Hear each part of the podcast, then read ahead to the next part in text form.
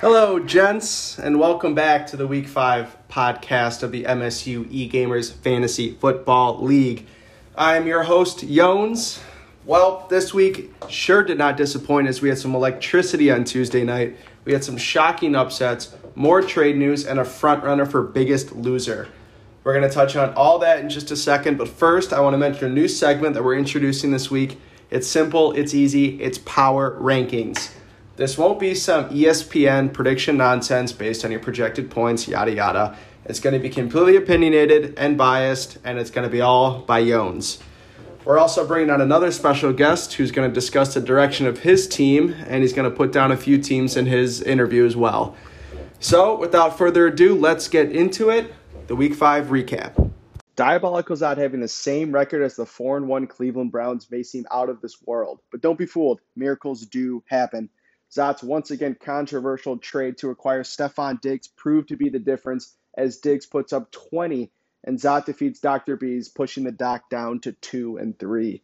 Bees needed a superstar performance from anybody on his squad, but a team high 26 from Kyler Murray was not enough to make the game competitive. The doc will need to do some operating to keep his team on the right track. Diabolical Zot 131, Dr. Bees 111. Arguably the best game of the week comes down to Tuesday night football as the West Chicago Bellywalkers are able to get a backdoor victory against the last place ATT Milkers with the help from a meaningless touchdown. And when I say meaningless, I mean meaningless. Catch from Jonnu Smith. AT&T, who was hoping to secure a win to keep his name off the bottom of the standings, didn't get much help from Josh Allen, who was expected to ball out. The General is cruising at 4 and 1 and second in the league. Whatever the punishment of this leak is, AT&T is currently one at the end of the barrel. West Chicago Bellywalkers 113, AT&T Milkers 107. Harry Houdinho could have played a whole team full of backups and still would have crushed Team Yones as this game wasn't even close, sending Yones off to a losing record at 2 and 3. Houdinho's team, led by Rookie of the Year candidate Justin Herbert, looked unstoppable as he puts up the most points in the league for the week. He'll need more performances like this one if he expects to get back to 500. Meanwhile, for Jones, he continues to struggle without his first and second round picks in CMC and Chris Godwin. Back to the drawing board for this host. Harry Houdinho, 162. Team Jones, 97. As predicted on this podcast last week, Team Stewboy seemed to have a walk in the park as his team takes down Team Morgan by 14. Nick Chubb's presence really hurt Team Morgan as his running back, to Nyheim Hines, was only able to muster up five points. For Stewboy, a minus five defensive performance from Kansas City did not seem to stop his squad from securing a win and moving to three and two in the league. Is Tom Brady still the guy from Oregon? Does Kamara have limitless potential for Stewboy? You make the call. Team Stewboy, 116. Team Morgan, 102. Welcome back to the winner's circle, Team Mackle Douche. He shows Bill's footlong a weapon of his own as Big Ben and the boys storm the castle and knock Bill off his throne. Back to three and two he goes. As for the douche, he can see the light at the end of the tunnel as six other teams share his two and three record, a game better than the bottom feeder ATT Milkers at one and four. Who knows what lies ahead for Bill's footlong as Dak Prescott won't get the paid for play and is out for the season. Not to mention Dalvin Cook may be heading to the injured list as well. Either way, one must assume Bill needs to make a move. Team McEldouche 142, Bill's footlong 109. Team Schumann sure won't remember Le'Veon Bell after this week as the two hearted king trades away the former Spartan shortly after Bell applies for unemployment and is released by the New York Jets. Lord knows how the league didn't veto the trade, but Bell is now at the disposal of Diabolical Zot. Intern Pierre somehow, someway came out with the win after he started Michael Thomas not knowing Thomas sucker punched his teammate and was subsequently benched. Good thing fantasy is a team game because Deshaun Watson and Mike Davis did the heavy lifting and lifted Pierre to a win and two and three in the league. Intern Pierre, 122. Team Schumann, 107. All right, that's going to wrap it up for the week five recap, the MSU eGamers Fantasy Football League. It was a hell of a week. We have a very competitive league this year. We have two teams of four, one Diabolical out, West Chicago Bellywalkers, and we got one team at one and four, Mr. Colin Hyde and the ATT Milkers. Bottom feeding once again. We got a lot of teams three and two, two and three.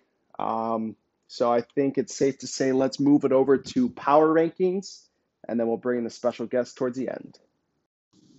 All right, guys, into power rankings we go. Uh, I try to keep this short and simple. You know, it's we. I know we have the standings, but it's nice to get a little something extra in there too. So at number one, we have Diabolicals at four and one powerhouse. There's not a whole lot to add here. I mean, it's the best roster through and through. Uh, number two is pretty simple. I think it's what Chicago Bellywalkers. He's at four and one for a reason. Aaron Jones coming back in the lineup. I mean, the team is simply just stacked, ready to win now.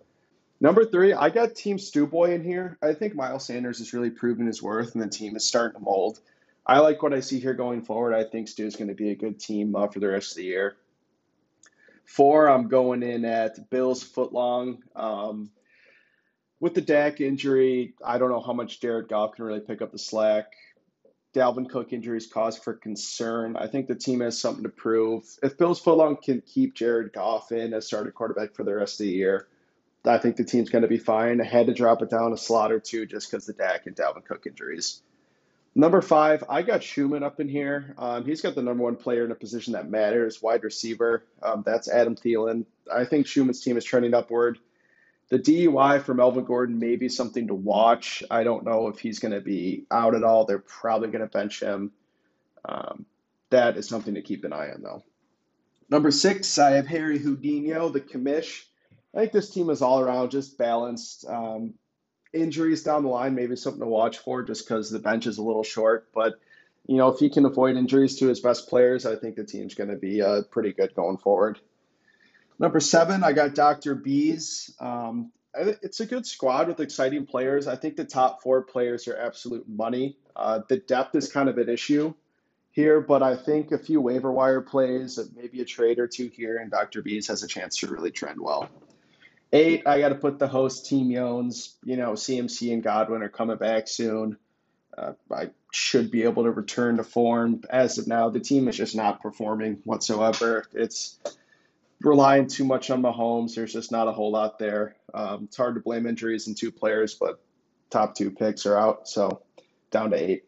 Number nine, I got Team McEldouche here. I think Big Ben and CeeDee Lamb are really bright stars for this team. Um, there's a few guys that have potential, but have really yet to show their worth. I think Terry McLaurin has really no quarterback yet, so he's the top receiver on a team that hasn't figured out their identity. I think it's going to be hard for him to really get going, but I do love, you know, Big Ben and CeeDee Lamb. Number 10, I got intern Pierre here. I think Michael Thomas getting back in lineup is really going to help him. Um, the past few weeks, him him being out has really been tough, and I wonder if that if him getting back is really going to be a catalyst for the rest of the team. Um, I think good things to come for Pierre. Number 11, I got T. Morgan here. I think the Chubb injury hurts him a little bit. You know, that's obviously is one of his top running backs. Um, even when he does come back, I think Kareem Hunt's gonna gonna shine in Chubb's absence, and I think Kareem Hunt might get a few more touches than he normally would if Chubb was in the lineup. Hard to tell. I'm not Stefanski. I don't, you know, really know how to predict this one, but I think Chubb being out, you know, hurts all the same. Um, but until then, I think this team could hang around. Number 12, rounded out the bottom, I got ATT Milkers. I think it's pretty easy to tell. I mean, one and four, not a whole lot to see here. Tough losses hurt even worse at one and four. You know, with that Jonnu Smith um, touchdown catch yesterday, I think that was a real killer for him. And Josh Allen just not even, you know, playing up to sub, playing up to par. Excuse me. Um, but I think, you know, regression to the mean is necessary for this team, and I think he's going to win a few and, you know, make it a competitive last. Well, that will do it for the power rankings. This was first try, first run at it. This is all biased opinions, and it's all Team Yotes' opinions. Nobody else had any impact on this. They're going to change pretty drastically. A lot's going to happen in this league. Um, uh, we're probably going to do power rankings every week we're definitely going to introduce some new segments pretty soon. Jones' gambling corner is going to be a fun one. I think the boys will like that. Um, but until then, we are going to send it over to our special guest who's going to wrap up the show for us. I now have the pleasure of welcoming on a guest who has been a force in the league all year long, a guy who could be making homemade pasta and still draft a playoff caliber team. He's on to defend his squad and put down a few others. Please welcome to the podcast, Bills Footlong. Thanks for having me. All right, great to have you on. So uh, I guess we'll get right into the thick of it. Sir, just now that your star player is out uh, with a snapped ankle and your RB1 is a complete band aid, Lord knows what he's going to do the rest of the year. Do you think you're going to have to make any trades or any big moves to stay competitive in the league? You know, it's too early to tell. Um, I know Dak going down was a big loss, but I don't think it's any time to panic. You know, we're a franchise embodies the mentality of next man up. You know, Jared's been sitting on the bench, putting up good points past couple of weeks. And I think he's really ready to step into that QB one role. Um, coach of mine once told me, "Pain's necessary." lets you know that you're alive. So uh, Dak and I'm think, assuming you're referring to uh, Carson as the band aid. I think um, I was more pains... referring to Dalvin Cook. I mean, that man oh. hasn't been healthy and God knows how long, and now he may be out for a little bit more. So that's if that's RB one, that's a bad look. He picked up a groin injury, but he's you know he's battle tested. I think he's ready to fight through the pain. Um, but as for losing out on Dak Prescott, that is that's going to be a tough one to replace. But um, I don't think we're going to need to hit the trades just yet. The waiver wire seems to have some studs to pick up every week. You saw Chase Claypool put up 44 or uh, yeah 44 around their points this week. So there's always someone to pick up on the waivers, and um, there's no time to concern for concern yet. So you are the top point getter in the league right now, but Dak was one of those top quarterbacks, you know, throwing for 500 yards, a few touchdowns. And if Dalvin Cook's going down and Dak's going down, you think Jared Goff or any of those guys can really step into the role you need them to fill? Yeah, absolutely. You know, um, look at my flex position as well.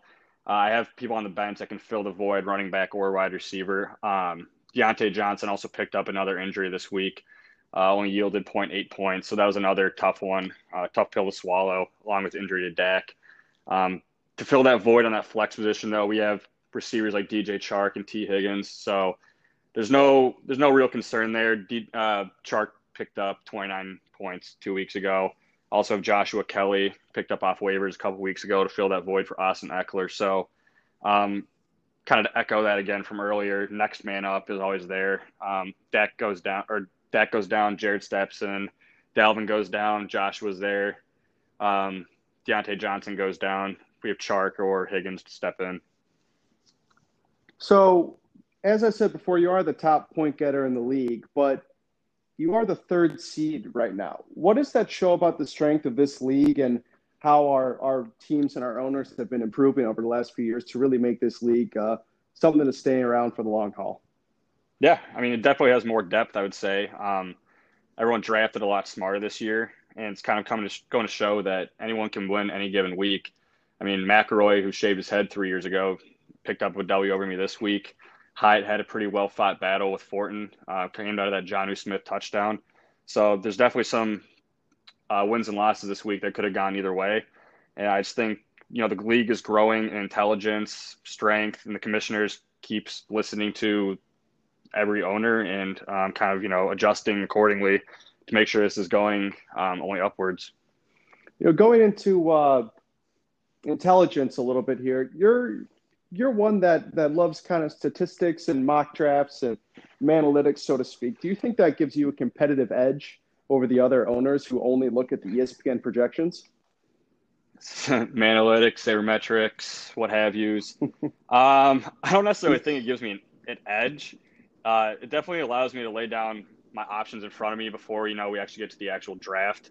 Um, I did about ten mock drafts this year, and it kind of did give me an idea of you know who I'd be able to pick at that number six position, and with my second pick as well. Uh, it allows myself to get an idea of who's going to be available at those positions in the earlier rounds.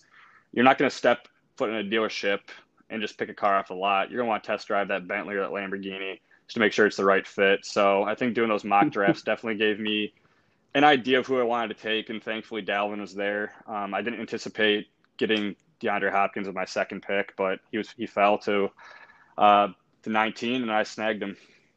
Well, I think it's safe to say those 10 mock drafts have been treating you pretty nicely here so far. Um, as we kind of start to wrap up here, I got I got another question. I think that some of the the other owners in the league are dying to to hear the answer to. Uh, my last week's guest, um, Diabolical's out. I'm sure you've heard of him. He's been a he's been a force in the league at four and one right now. You're kind of you're chasing him down. Um, he kind of mentioned some fighting words on last week, specifically towards your team and Bill's football. Any uh, any response? Anything that uh, kind of ruffled your feathers with that with that uh, answer from him? Yeah, I thought it was. No, first first off, I thought it was pretty funny how uh, he made those comments and stated his girlfriends just ran away. There's a reason he can't take my name out of his mouth. Uh, I own real estate in his head. I think I've mentioned that a few times in the past couple weeks. I can't blame him though.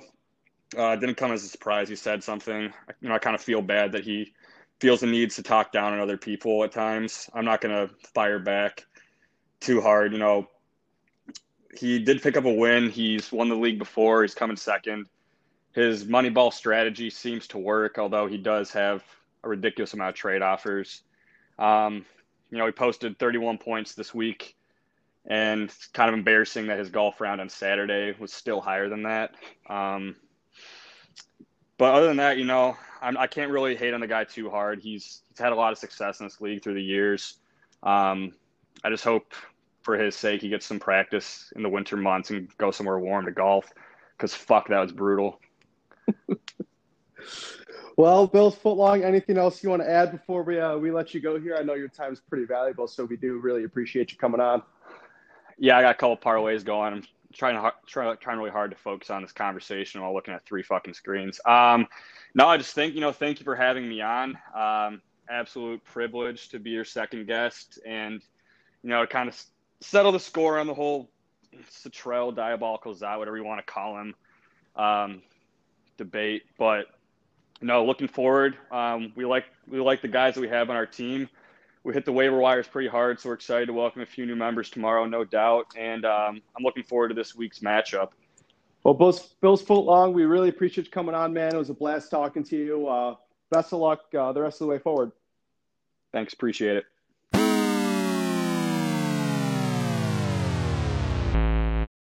All right, guys, that's going to do it for the Week 5 edition of the MSU eGamers Fantasy Football Podcast.